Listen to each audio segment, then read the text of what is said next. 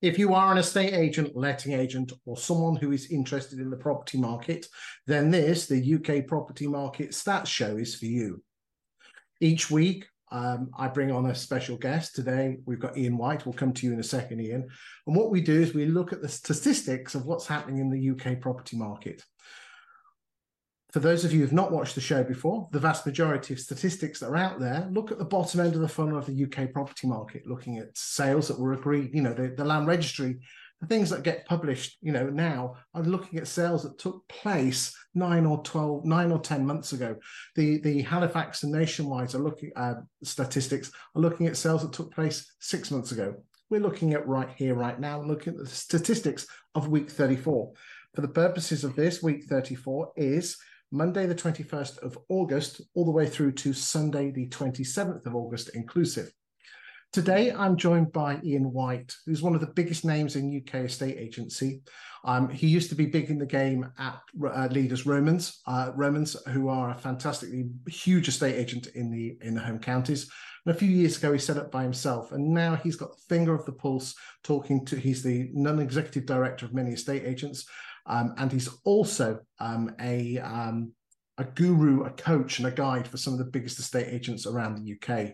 So what he doesn't know about estate agency isn't worth knowing. Iain, thanks for joining us today on week 34 of the Stat Show. My pleasure, Chris. Thank you for having me on.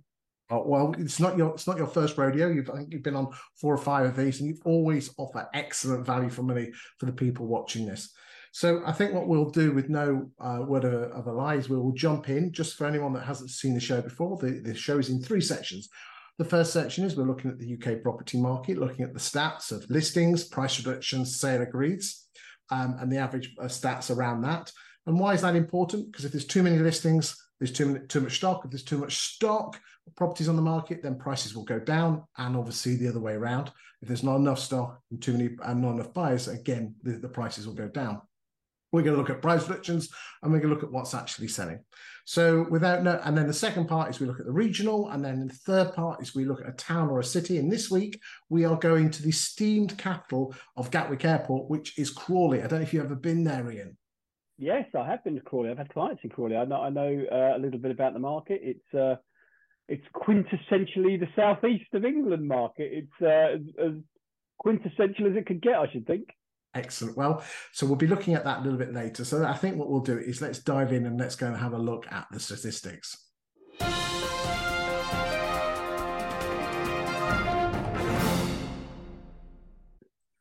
So as always, we start off with listings. Can you see my screen there, Iain? I can. Yes. Thank you, Chris. Yep.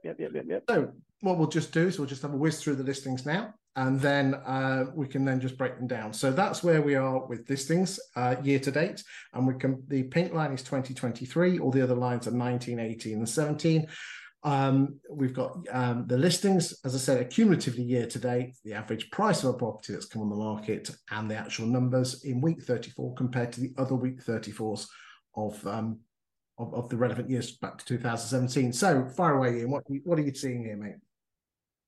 In general terms, I mean, the pink line there is surprisingly starting to tail off a little bit, but because obviously you tend to judge the market by how many properties are for sale at any given time. And right now, there is no shortage of choice available to buyers, which is a good thing.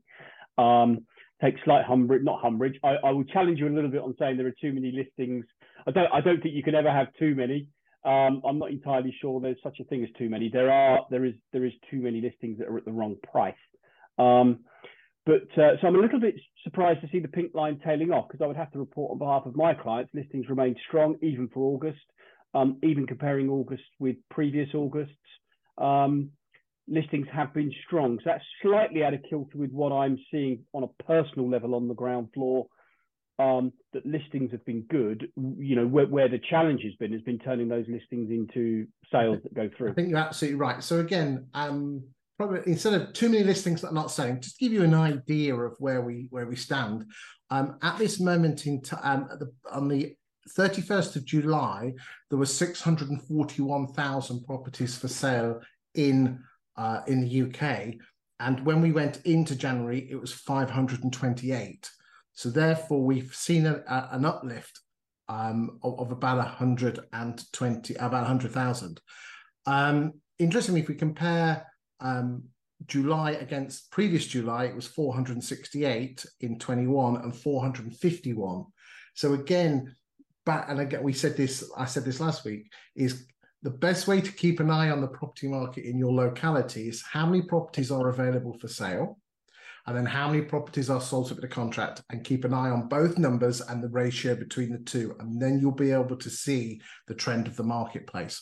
Let's get back to the graphs. But again, you know, it is the summer months, and if you actually look at the previous, you know, the previous months of 17, 18, and 19, she does drift off slightly nationally because you know, it's the summer period. Naturally, there are, I mean, and we are returning to what has been the natural estate. Well, it appears that we're returning to what has been over many years the natural estate agency calendar. Some of the Augusts during COVID were very unusual and very big and very different. But as a rule, yes, of course, you know, it tails off during August. It picks up nicely September, October. Then it starts its slowdown towards Christmas, and we are in something akin to a normal pattern. Possibly for very abnormal reasons, but we are nevertheless starting to see a fairly abnormal pattern in the marketplace. Interestingly, the average price of a property coming on the market this week is 405,000. Last week it's 394. The week before 408, and the week before that 412, with a long-term average of 430. That has actually, and I know I published the graph last week, that number has actually been slowly dropping. When you consider that the average value of a property coming on the market, average asking price during the summer was 451,000. That doesn't mean that house prices have dropped in any way. What it does mean is that the average price of a property coming on the market. So it's obvious that there were bigger houses, more expensive houses coming on the market in the summer, late spring, because if you actually, I've got some stats, I haven't got them for the show this week, but the average pound per square foot hasn't dropped 10%. So it just means that house prices have dropped a touch. There's no doubt, some areas more than others. I mean, house prices have dropped a little bit, but what has changed is the dynamic of the type of properties coming to the market has slightly shifted from bigger stuff coming on that is either now sold or is stuck on the market or is withdrawn or gone back to being let or whatever, you know, it's gone back to some other position in the market. But the actual churn in the market is in the mid to lower end of the market, and those people are bringing their houses to. It's a good thing because it is that end of the market that is still reasonably fluent.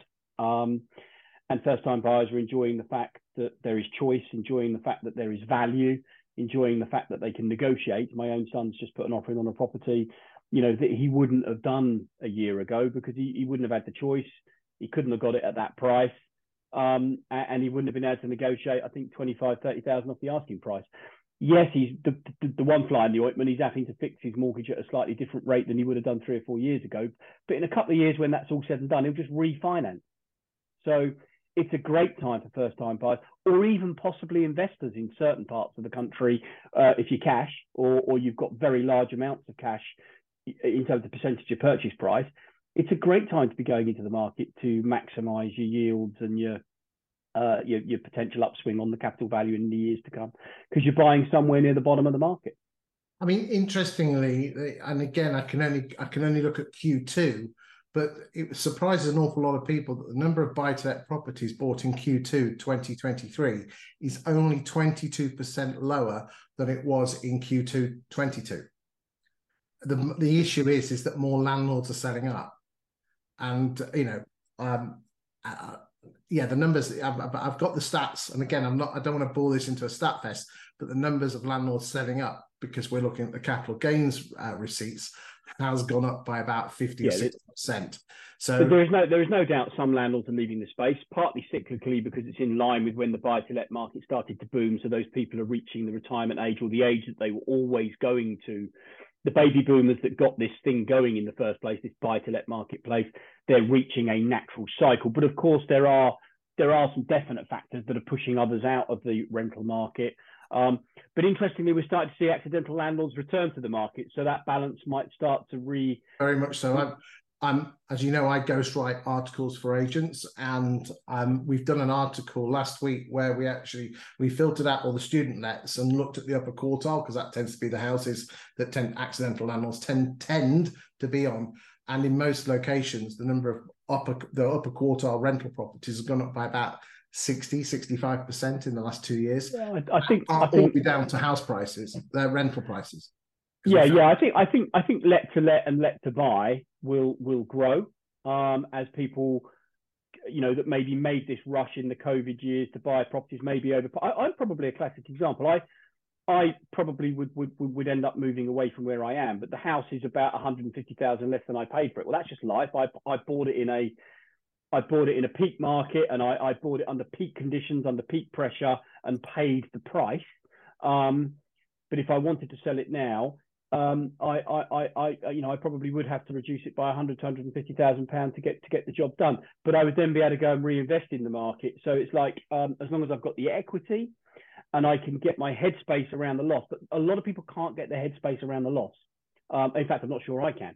So in those circumstances, you can still facilitate a move by let to let or let to buy under the right circumstances. So that's, if you're an estate agent watching this and you want to point your marketing and your connection piece, talk to people who might be thinking about let to let or let to buy because their value is less than 2-3 years ago, because they might want to talk to you. So if you engage with them with information and advice on how to, you know, how to facilitate those types of moves using your mortgage brokers and your letting agent as an expert conduit, you're going with the flow because those people are coming into the market thick and fast.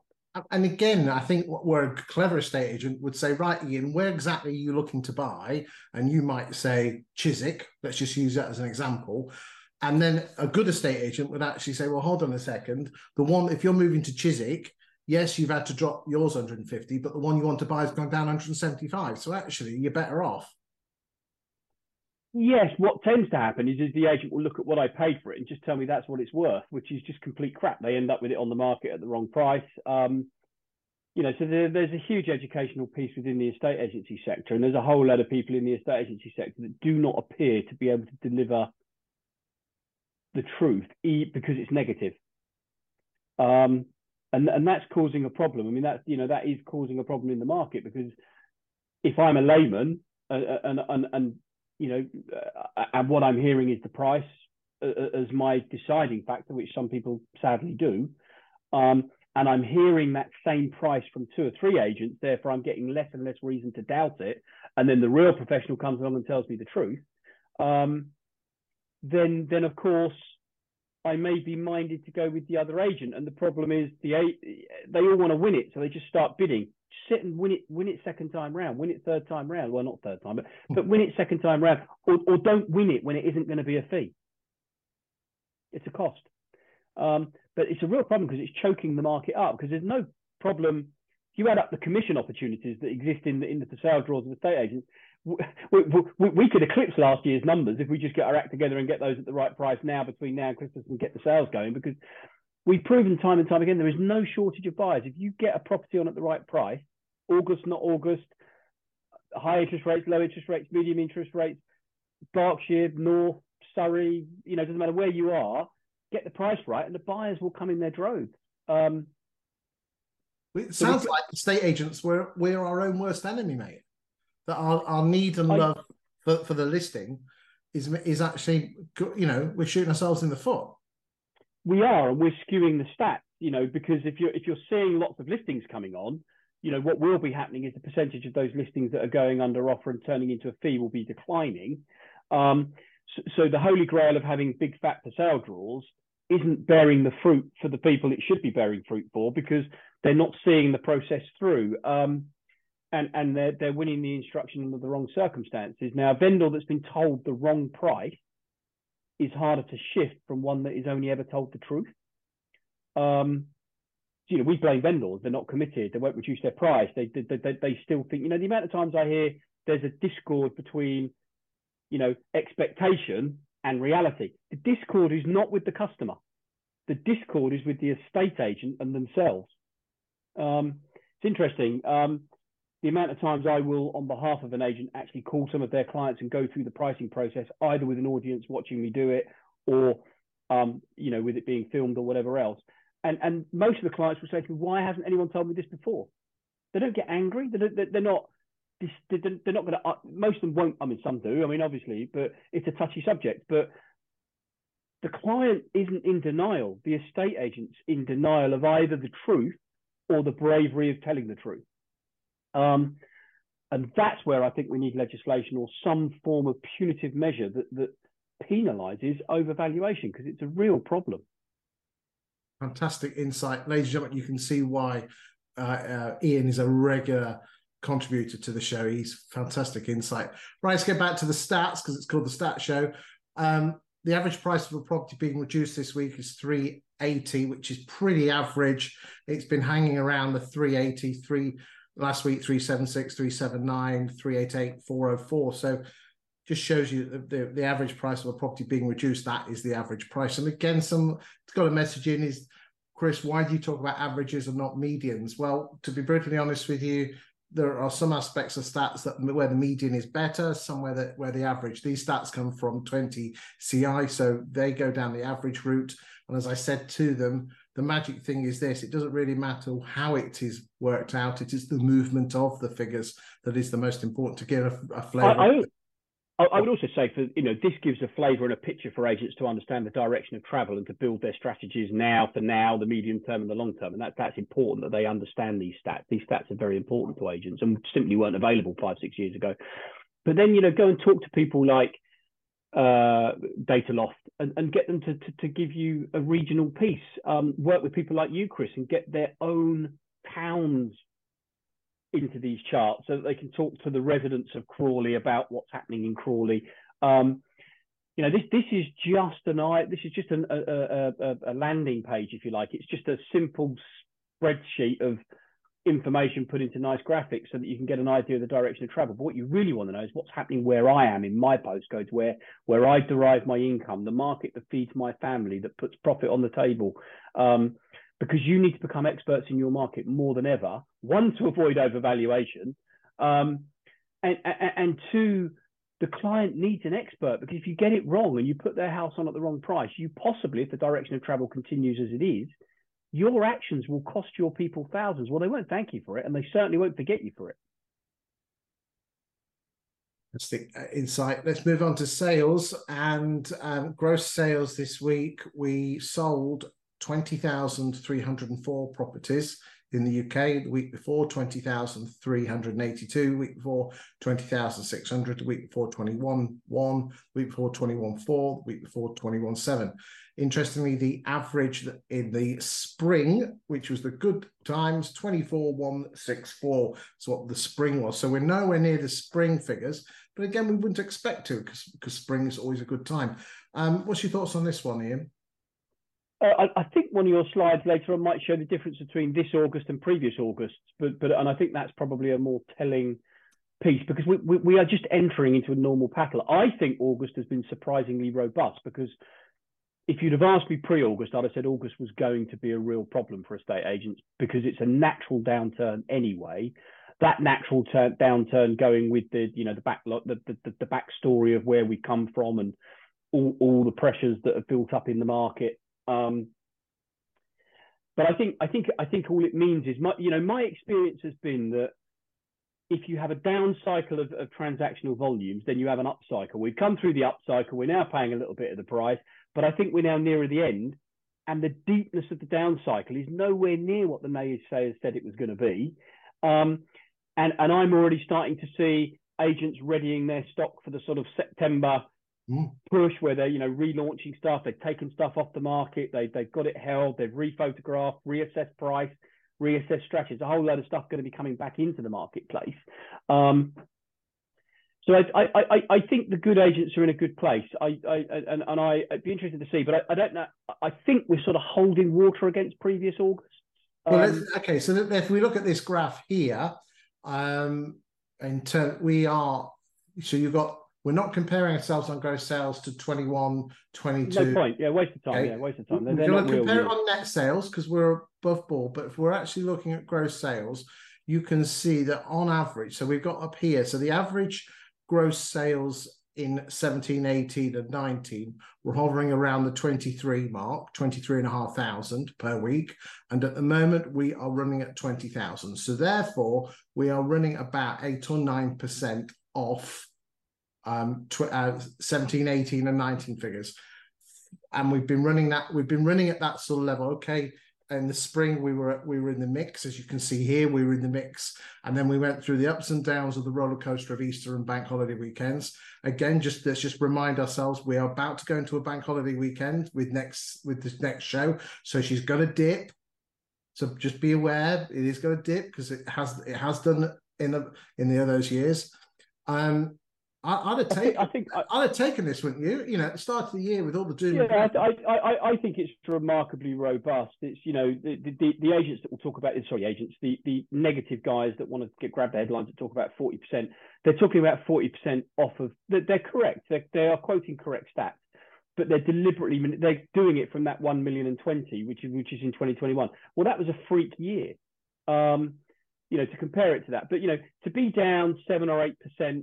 On transactional volumes, which is the biggest threat to our industry. It's not anything other than that. That is the single biggest threat to the sales side of the industry. Lettings has got different challenges.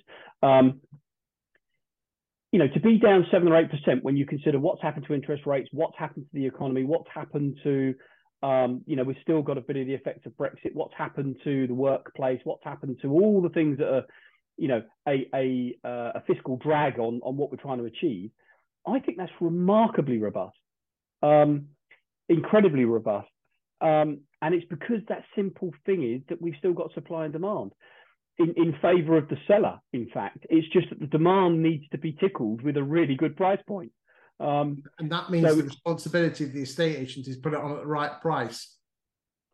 Put it on at the right price and return. Be brave enough to turn it down at the wrong price, because every time you as an estate agent allow a wrong price property into the market, you are killing your income. You are clogging up the system. Yes, you might go and tick a box. Yes, you might hit a target. Yes, you might be the champion and you might get up and get a bottle of champagne at the end of the quarter for listing the most. But ultimately, you're killing your payday. And you're hurting the industry's good reputation by letting people down. If we knowingly tell them the wrong price and then they end up selling for less or not selling at all, you're hurting yourself, the brand, and everybody else that goes with it. So I feel very strongly that overvaluation is where legislation is most needed in our industry, because it really does cost people thousands if you get it wrong. In a decline, it costs them thousands. Okay, let's move through to sale fall throughs. The sale fall throughs are presently running at just as I said before. This week, 6,145, week before 5,900, 5,800, week before 6,100, 5,900, 6,400, 6,300, 6,400, 6,400. So we're nowhere near as bad as we were in those fabled June, early July, when we had the issues with the Bank of England, pulling up that 0.5%. That spooked the market a little bit. Obviously, nowhere near as bad as is in Q4. And if you go back to Q4, you can quite clearly see that, hold on a second, let's just go back. I'll just go back. There we go. A big thing for the agents, Chris, that they need to do is that if they've got deals that are starting to get aged in their pipeline, that you really do need great sales progression, that you need good technology, good people, and the right suppliers to help you get these things through the other end. Because if the mortgage offer runs out and it has to be redone, it's going to be an abortive, probably, because the cost of borrowing is going to have, you know, and we're still in a cycle where some stuff in your pipeline has got an interest rate attached to it that cannot be achieved anymore. So there's going to be a problem if that mortgage offer runs out. Now, the good news is it means the buyer is motivated, but you've got to get to grips with the chain, everybody in it. You know, you've got to progress the sale rather than understand why it's not gone through. I wholeheartedly agree. I mean, there's two big things here. One is reservation agreements have fall through rates in the single figures. And another one is great sales progression. I know we have a mutual friend. We're not doing a promo here, but we've got ASAP for Richard Megson. You know, his average length of sale is 12 weeks when you consider that the average in the country is 19. I think he's lower than that now, Chris. I think he's down at 11. He'd have to come on and corroborate with you. I'm sure he'd be texting you right now while he's listening to this. But yes, I mean, people like ASAP, they take away the problem of sales progression in its entirety. They pay you for the privilege, and they reduce your timescales, and they improve NPS scores.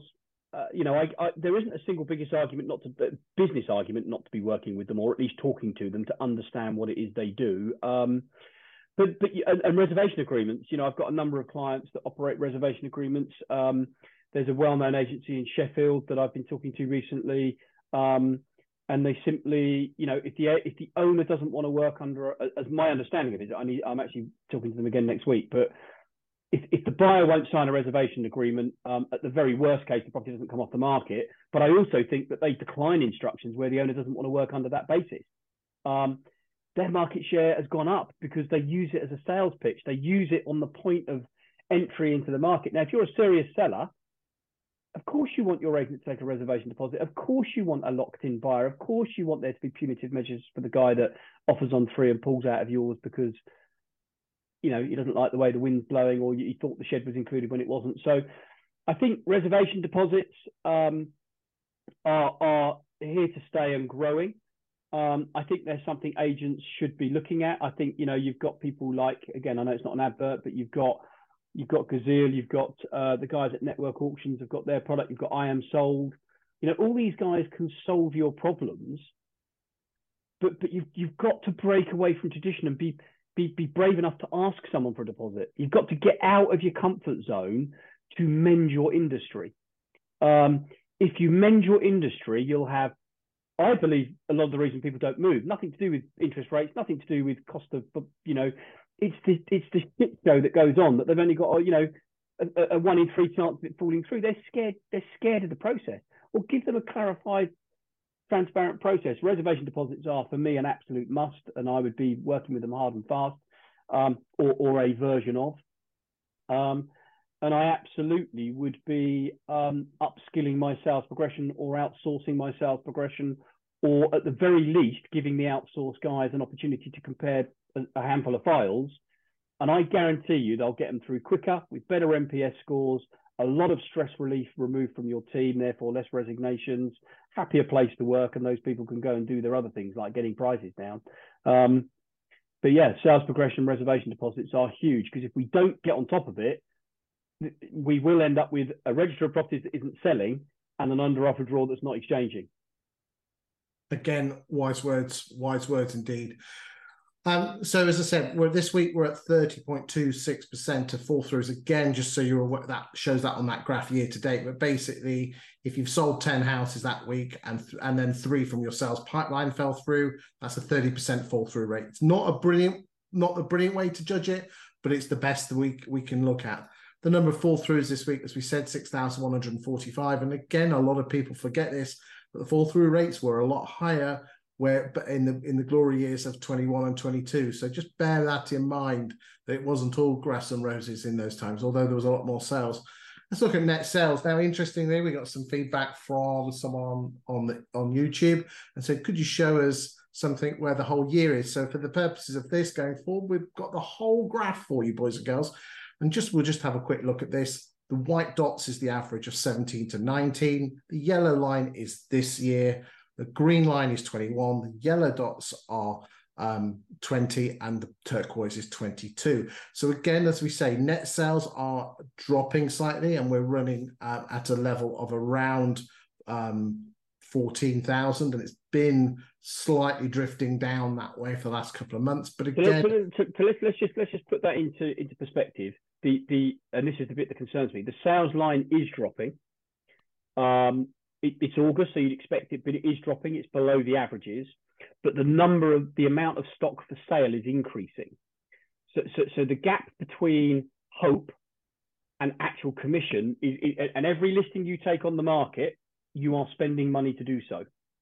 There is time, effort, and energy, and you're also potentially putting a black mark against your business's name if you fail to sell it, or if you have to reduce it 5 or 6 times to sell it.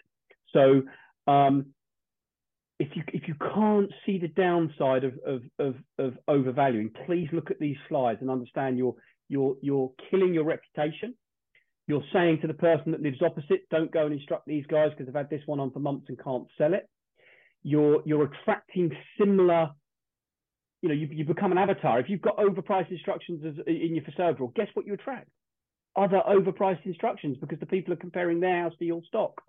So this is the most worrying slide. I know you've kind of sent them to me a little bit ahead, where you think, right, okay, so yes, we expect the August sales to drop from where they were, but they should actually be as a percentage of the actual opportunities we've got.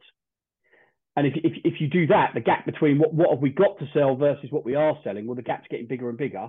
And that is the estate agent's fault, not the owners, not the buyers, not interest rate. That is the estate agent's fault. Guys, we need to collectively, collaboratively fix that. If you've got a property you can't sell, share it with a competitor that can. Wake up, modernize the industry, think about ways to do it, because there's so much commission in these for sale draws. It's exciting. So much inability to get that commission into invoices. It's frightening. Interestingly, this number here at 90.8, which is 90.8%, 2013 compared to the average of 17, 18 and 19, has steadily been sliding.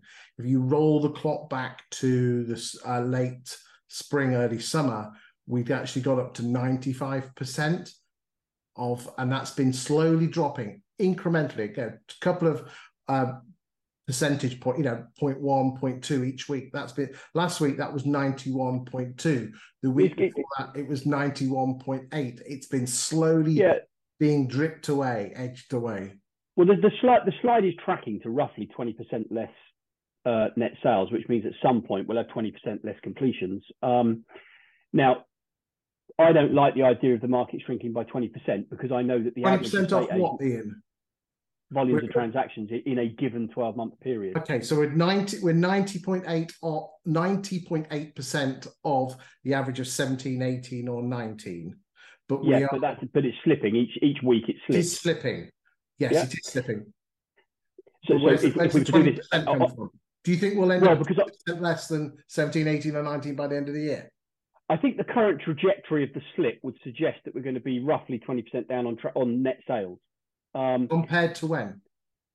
Compared to the previous, compared to, you've got me now, to be honest with you. I think it's compared to the average of 17, 18, 19, because I was using your slides.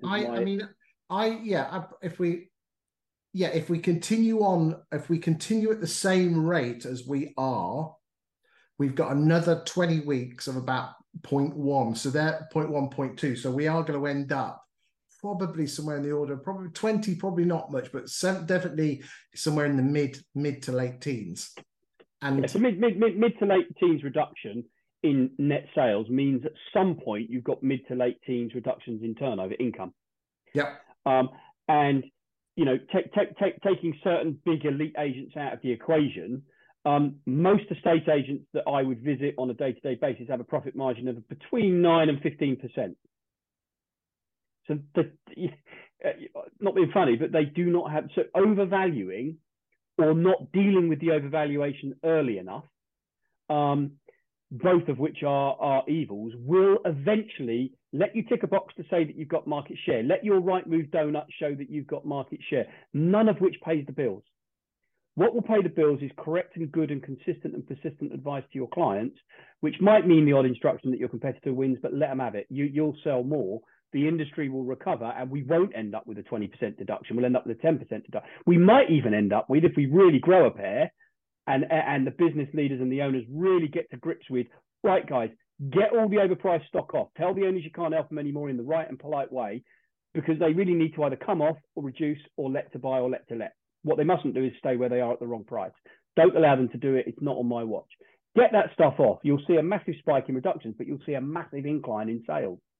And we might be able to make it up. But at the moment, I think we could go to 100%, and I think we could be as low as 20% down. So the swing could be huge. Massive. But what's interesting, if you take the agents that are doing the right things, they're not 90%, they're over 100%. This 10% is and a national average, but some agents are feeling that to the tune of 20, 30% already, because other agents are grabbing 110, 115, 120%. Are we allowed to name agents on here without? Yeah, go for it. Quillian Co. Take Quillian Co. This slide means nothing to them. They're growing market share. They're growing revenues. Where are they based in? In Sittingbourne in Kent. Right. Yeah. So they're changing the market. They're one of many, by the way. I just happen to name them because it's a nice, easy one-office business to look at. It's a big business. It turns over, you know, multi-million pounds worth of money out of one office. But the simple fact is these stats mean nothing to them because they're not doing the same as everybody else. They're not doing what they were doing 5 years ago. They've modernized their business. They've modernized their tech deck. They've modernized their service delivery, their price point, their fee structure. They've modernized the way that they deliver marketing of a property. And they are absolutely taking market share, both in instructions and sales, regardless of market, regardless of time of year. And they are... The individuals won't mind me saying this, they're not more skilled than the rest of the market. They're just more disciplined at doing the right thing.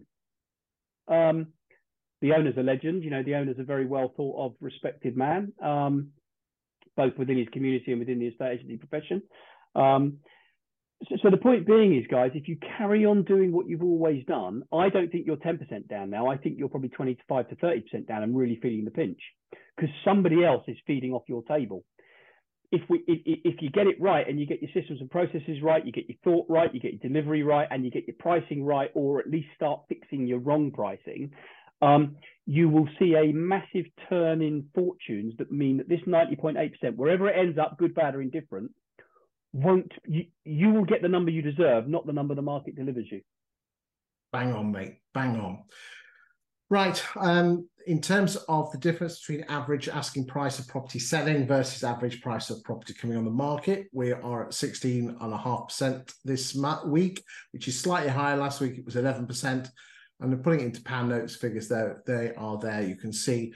We've got a couple of extra graphs here. Price changes as percentage of listings and gross sales as percentage of listings. I know some of you like that.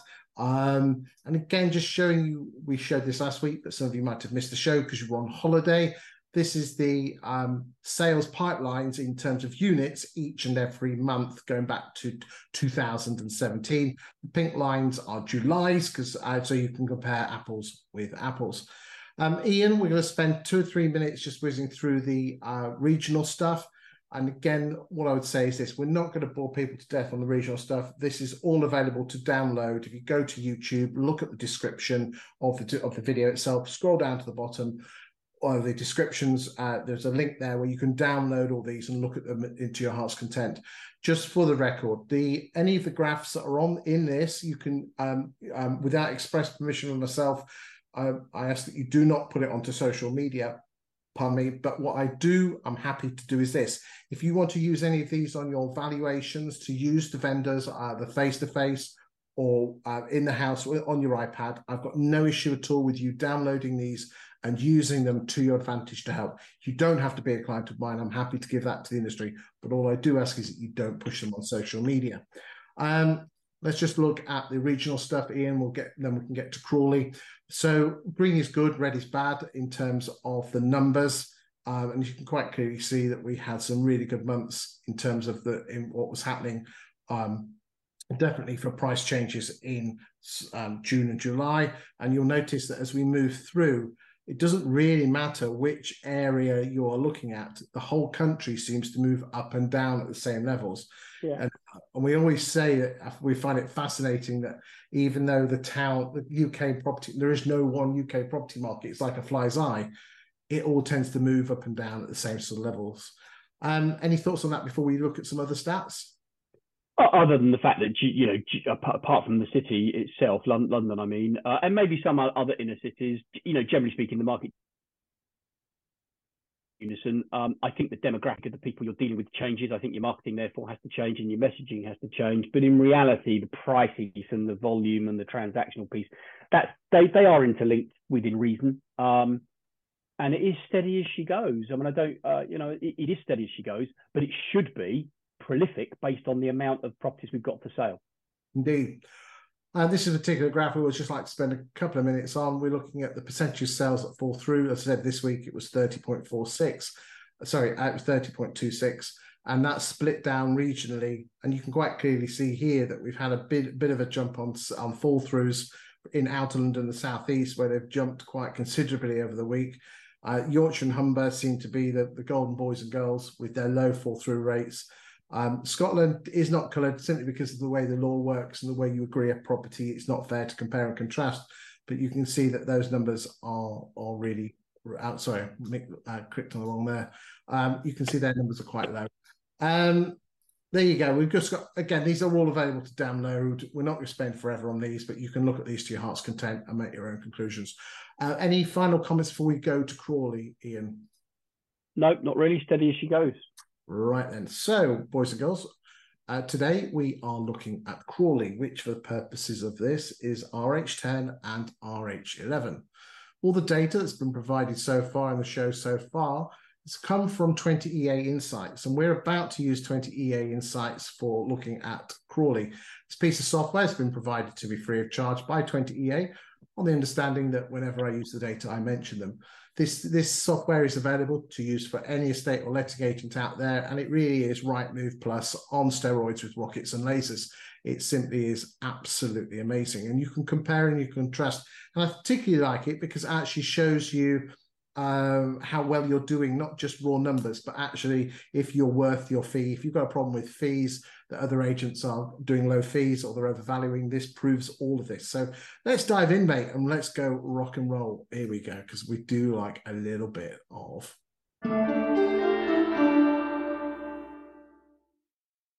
Okay, Iain, let's have a look at this. And the first thing we're going to look at is general stock levels in the postcode. And you can quite clearly see here that this graph here that you can see. So basically, Iain, I'm just going to keep talking and you're just going to jump in whenever you see something that's really interesting for you, okay? So we can see here that the number of stock that's available on the market. So at the moment, we're looking at July, the 973 properties available for sale compared to 694 in July 2022 and 797. In terms, and again, you can download that and put that into a graph. Let's look at the different agents. So let's see how agents stock. We'll look at new listings in a second. So the first one we're going to look at is Mansell McTaggart, and it looks like that their market share is growing. Again, jump in if you know any of these agents, or you just say, yes, I know them, or then I don't, you know, just Taylor Robinson, they seem to be pretty average, bouncing between 6 and 8 with an average of about 7 or 8% there.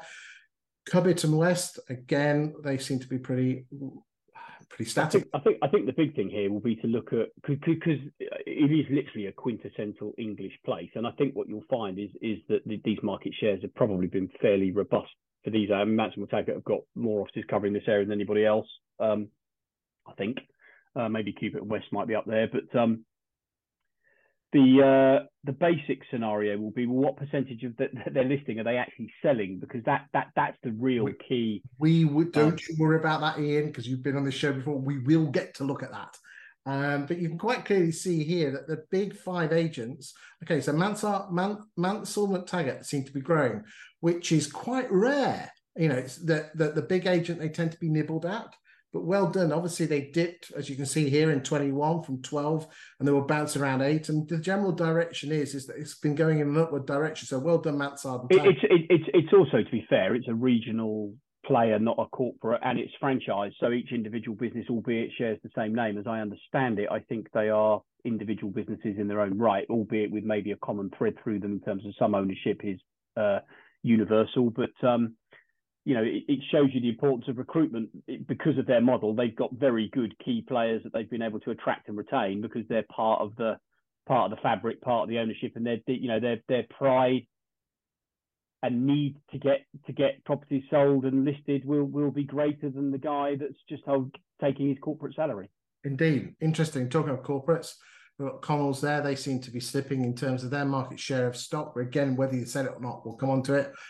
Cubitt and West, which are again a regional player, they seem to be pretty average, up and down a bit, but nothing silly. Aston's are a regional player as well, so yeah, interesting there. Let's move on and look at how agents been doing with sales. So the average property that's come on the market in the last 2.5 years has been 393. Let's remember that. So Mansell and McTaggart, let's just look at their and again, as you can quite clearly see, so their average price is 442, which means that they obviously deal with middle, upper markets. Taylor Robinson's average, so they're slightly below average in terms of the properties they take. Let's go and look at Connells, 428, so again, they're slightly posher. Cubitt and West, 358, so again, they're dealing with the first-time buyer properties. Aston's, 360, again, first-time buyers. Homes Partnership, 361, again, just off the just below the running average, as does Fox and Sons. Let's look at Homewise, 424. Homewise, is that not the thing where it's a shared exercise? Yes, they are. Yeah, you're right. So their average price is a waste of time in terms of this exercise.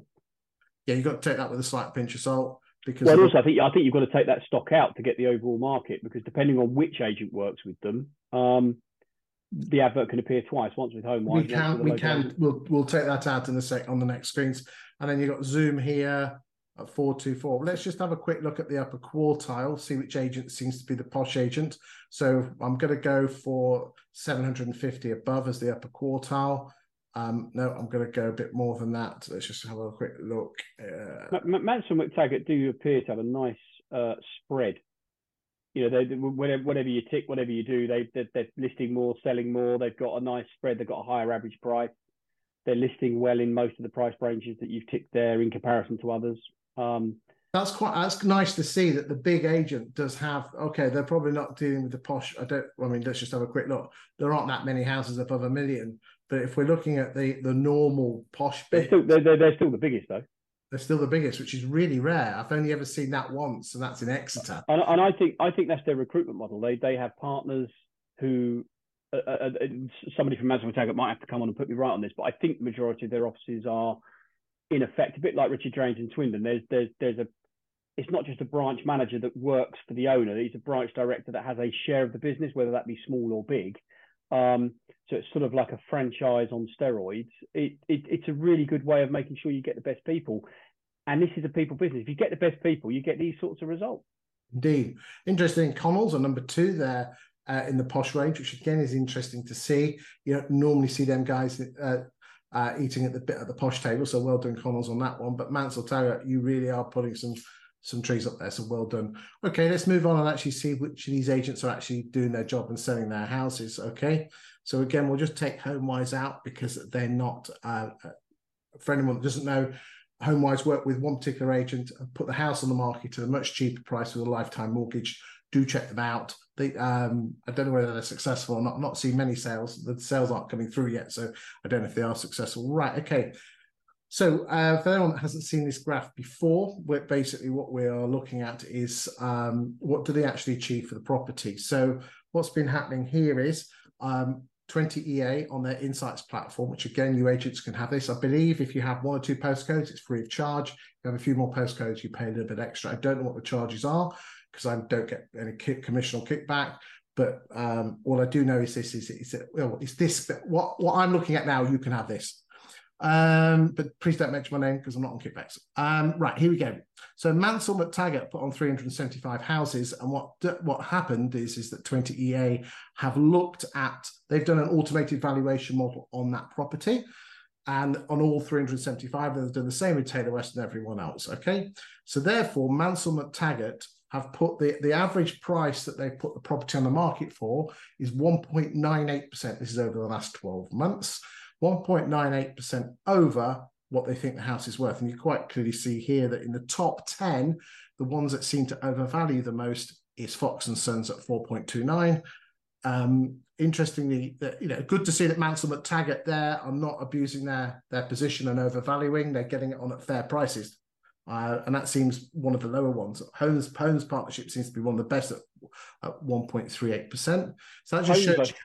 Homes are well. If it's the business, I think it is. It might not be. They're a well-run organisation. Although the ones I'm thinking of are more Surrey-based, so maybe they've not gone that far yet. But it's interesting. Mansell McTaggart are just doing the job, aren't they? They're getting out there. They're valuing enough. They're taking enough on. They're taking the right stock on. They're taking the right stock on at the right price. don't know what their fee proposition is, but ultimately it's a good business model. Well, let's prove that. Okay, so therefore, what's happening is this: is Mansell McTaggart are achieving 0.72% of the original asking price, whilst Taylor Robinson are overvaluing at 2.57, but therefore they're being dropped by 1.45. Now, again, any agents watching this, percentages are quite difficult to work out. So therefore, what happens is this. They level the playing field and say, if everyone put on a 450 grand house, what would you actually achieve for it? Okay. Mansell McTaggart over the last 12 months have achieved £455,000 for it. Taylor Robinson 454 and Cubitt and West 452, Aston's at 440, Homes at 449. So again, if I was Mansell McTaggart and going up against, say, Fox and Sons, I could say I'll get an extra couple of grand because it's the difference between 455 and 453. And there are others in there where they are much lower. Now, those are quite tight, but it just shows that this is independent data that proves you know what you're actually going to get. Any thoughts on this before we go and look at the percentage of houses they sell, Iain?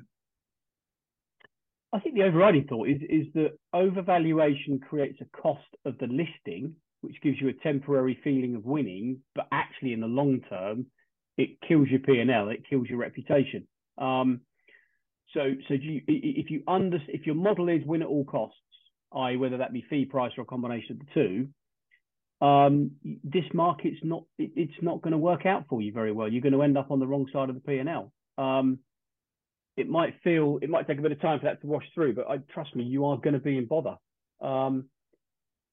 Indeed, mate. I think anyone sub 2% is fine. I think, you know, there has to be some flexibility. Of course, you've got a little bit of vendor request. You know, you've got a little, you know, you have to have flex. You can't just go into someone's house and say, well, that's the price. I'm not prepared to budge at all. Take it or leave it, because, you know, that isn't going to work well either. So there has to be a bit. But anyone that's within 2% is doing a good job.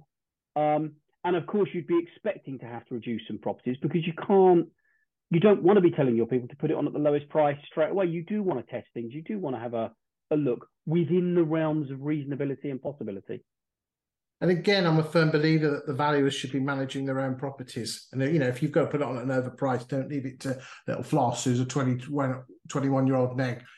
If you know, get it down yourself, be man or woman about it. Right, let's move on, because this is my favourite part of the show, where we actually look, oh, bloody hell, look at this stats, mate. Oh, sorry, I shouldn't swear, I do apologise. Right, okay, so we're totally ignoring new instruction market share, sold subject to contract, sold subject to contract percentage. We're ignoring those completely. We're ignoring price changes and fallen throughs. And Iain, I'm sure you'll want to come back and have a look at those. But the simple fact is this, and again, apologies for anyone who watches the show every week, you know what I'm about to say, but there's going to be agents in this who have not watched this, especially the ones from Crawley. And the magic thing is this: a property will only leave your agency for two reasons. One, if she exchanges. Two, if it comes off your books, which is a withdrawal. And look at this. Hands down, this is, Iain, it's been a long time since I've seen this. The number one agent by a country mile, because you can see their market share is huge. Look at that exchange ratio. 69.49% of the houses that have left that Mansell McTaggart's books in the last 12 months have exchanged contracts. Whilst Taylor Robinson, 58, Cubitt and West, 59, Aston, 69. Okay, Holmes is higher at 76. Sorry, it left their books and exchange contracts with somebody else, or with them, or unknown? It's exchanged with them. Yeah, yeah. I mean, look at this. Okay, Fox and Sons, which are part of the Countrywide Connells group, at 42, Inspired at 72. I mean, there's some impressive, you know, the average estate agent in Crawley has exchanged contracts on 60.27% of houses, and the number one player is at 69. That is fantastic. Well done, Mansell McTaggart. Let's just have a quick look and just see if there's any other decent players in there. Purple Bricks at 54. Again, normally they're one of the better ones. Zoom, really good at 77. More and Partners at 86. Garmley Bewley at 60, New Move at 71, and Move Revolution at 76, and Choices at 74. So there's a huge mix there. But again, ladies and gentlemen, if you've got this bit of kit, you can actually say, Mrs. Miggins, if you come on the market with me, you have a 20% greater chance of moving. And here's some stats to prove it. Anything on that before we move? Do you want to talk about price? Anything that jumps out at you on price changes? I mean, some Purple Bricks. Wow, come on, guys. Purple Bricks, 69. You can do better than that. Come on. Zoom at 62. But there are some traditional agents that would look down their, joking aside, me included, that would look down their nose at Purple Bricks, and they're actually not doing as well as them. You know, Fox and Sons are actually below Purple Bricks. They sell less percentage of the stock. Why would anybody instruct Fox and Sons? Why? Sure, they're a brilliant estate agent. Right. Be polite. Okay, I've got to remain impartially in because we are. We can only talk about this particular town because obviously I'm sure they've got some. In fact, I know they've got some very good offices, but that ain't one of them. Right, moving on. How quick do agents sell their houses? So you can quite clearly see that the agent who seems to be selling the houses quickest is Aston's Home Partnership at 31-35 days. Mansell McTaggart at 37, well done, it's only 6 days. And then we can actually look how long it takes to do your sales progression here. So you can see the best agent is Inspired, while Zoom is the worst at 154 days, 128 days on Inspired. Then add them all together. Number one, you know, there's a big difference here. Mansell McTaggart, the quickest estate agent from new instruction through to completion, 166 days. And doing it on volume as well, which is... And doing it on volume. Whilst you look at, you say, your Fox and Sons at 225. I mean, that's 3 months. That's a huge difference. Absolutely huge difference. Or just under 3 months. What does NI mean? Say again? NI is new instruction, yeah? New instruction. New instruction to sole subject contract. So the sole subject contract to completion is where a lot of the big variance is. Yes. So if you, these are the, you know, the people that aren't, well, I mean, I'm not even funny, but even the biggest number there is way below what you could have it at if you were working with the right suppliers and had the right processes. Even that's bigger than a Quillian Co's number. I mean, if you don't mind me saying, Mansell McTaggart, biggest market share, who's one of the best estate agents who actually sell houses. I must stress these, they're not my clients. I have no clients in Crawley at all. But best estate agent, but they're not mine either. Just in case. Okay, sadly, looking at those numbers. I think big shout out to Mansell McTaggart. Give us a shout. No, but and they sell the quickest, and they get a decent price, and they get the highest figures sold. So if you want to have a look, then go and look at their social media, go and look at their Right Move and just get a flavour of what they're doing. That's the purpose of this show, is to get insight. Okay, we'll move on. We'll have a quick look at the rental market, and you can quite clearly see that the open rent is the biggest agent, as you would expect. They're the agent that basically private landlords can give to, and it goes on Right Move. Aston seem to be the daddy-os when it comes to the rental market. It doesn't look like there is a student market here. And again, we're just having a flavour of what's happening. There's Leaders coming in there. Our friends' Choices seem to be dropping down on market share. And again, this is new instructions. So again, it doesn't give you a flavour of what stock they've got. We can't track stock. Well, we can have a good idea what the stock is compared to what the new instructions are, but that's a 10-minute chat, and we don't want to bore people to death. Well, right. I tell you what I can say, if there is anyone from Mansell McTaggart watching, you either need to buy, build or find a rental business to go alongside your fabulous sales business. Indeed. Yeah, you're right, actually. They're not there, which is really rare. So all sales or hardly any lettings. Interesting. Right, Iain, as always, you've been effing brilliant. We love you to bits. Final thoughts before we go. Just like, yeah, my final thoughts are, you know, agents, you should be excited about the number of opportunities you've got in you for sale draw. Stats give you an indicator, but you've got to be careful you don't get stat overload and become frightened. Or you can use stats to excuse your performance. You can use stats to give you strategy and ignite your future strategies, which is what I would prefer you do. But understand that you have it within your fingertips to simply go and speak to all of the people that you've currently got listed and put right your listers' wrongs. And if you're a business owner saying that my listers can't get the prices down, we'll go and do it for them. If you're a lister that says, you know, my negotiators can't sell my stock, absolute bullshit, you're hiding, go and get the prices sorted. Because every one of these houses that comes on under our guidance at the wrong price under our guidance, I understand some of them are because the owner is, albeit I, you know, turn it down. Every one of those properties that comes on that doesn't sell is damaging our industry's reputation, our ability to have throughput. You're damaging the value and the worth of yourself by ticking a box to say you've got a listing, but not ticking a box to say you've got somebody moved. And it's about getting people moved. Iain, as always, exceptional. You're extremely good value for money, and that's why you are one of, put on a pedestal, rightly so, as one of the biggest thought leaders in UK estate agency. Thank you for your time today. But more importantly, thank you for watching this show. We look forward to seeing you in the next show. If you've got any comments, please put them on the YouTube comments.